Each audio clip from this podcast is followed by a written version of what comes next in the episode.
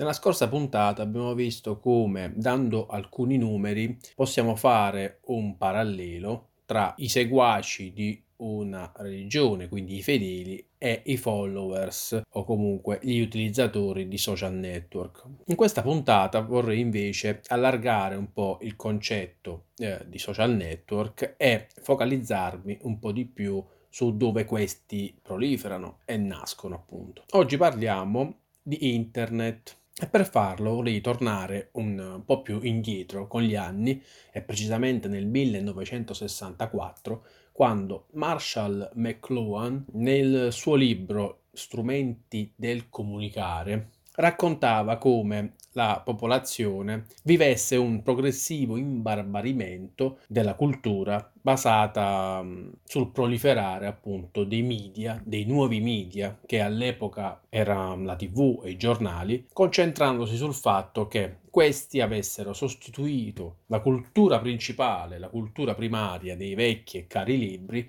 con appunto i media che prevedevano la televisione, quindi la tv che si faceva, si guardava, si faceva zapping, quindi senza prestare particolare attenzione, uno appunto cambiava canale, faceva appunto zapping, oppure per quanto riguarda i giornali, anche per questi non ci si concentrava sui contenuti, ma semplicemente si sfogliavano. Perché ho citato questo libro? È vero che nel 1964 non c'era assolutamente internet, però questo libro può essere considerato attuale o perlomeno concetto, uno dei concetti fondamentali di questo libro può essere considerato attuale appunto estendendo il fatto che su internet cosa si fa? Si naviga, cioè si va di pagina in pagina senza soffermarsi in particolar modo sui contenuti e senza poi interessarsi se quei contenuti siano appunto veri o falsi. Ed è questo il punto che mentre sui giornali o sulla televisione si trovano contenuti che i proprietari ci mettono, su internet e in particolare sui social, ma non solo sui social, anche sui vari blog, sui vari siti internet,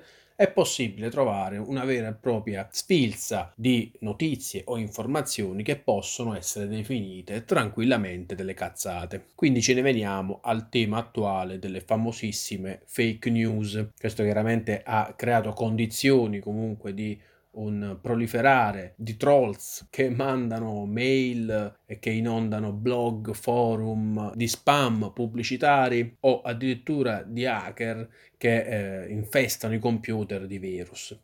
E quindi riportando due dati, tenendo conto che nel mondo ci sono 4 miliardi di utenti che hanno accesso a internet e parliamo del 50% della popolazione mondiale appunto, di cui 43 milioni solo in Italia, e qui parliamo di due persone su tre che hanno eh, regolarmente accesso a internet, possiamo e dobbiamo considerare tali persone sia come utilizzatori di internet, ma appunto come creatori, anche di creatori potenziali di contenuti su internet. E secondo alcuni dati, due persone su dieci hanno condiviso almeno una volta una fake news. La stessa percentuale, quindi due persone sempre su dieci, parliamo del 20%, ha preso questa notizia dai media classici Attenzione, non è che i media classici hanno eh, generato, creato questa fake news, hanno contribuito comunque alla sua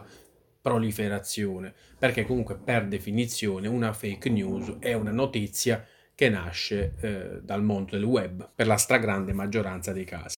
Quindi cosa fare per difendersi dalle fake news? Innanzitutto come consiglio personale escluderei l'informazione via social network o perlomeno di verificare la fonte. Se il sito di provenienza di una notizia già ha un nome abbastanza strano, sarebbe già il caso di porsi qualche domanda. Dopodiché comunque consiglierei sempre di fare dei controlli incrociati. Una volta vista o eh, letta una notizia, è bene cercare appunto sempre su internet altre fonti che parlino o raccontino della stessa notizia più o meno allo stesso modo, quindi ascoltare diverse campane per vedere se alla fine la melodia risulta la stessa.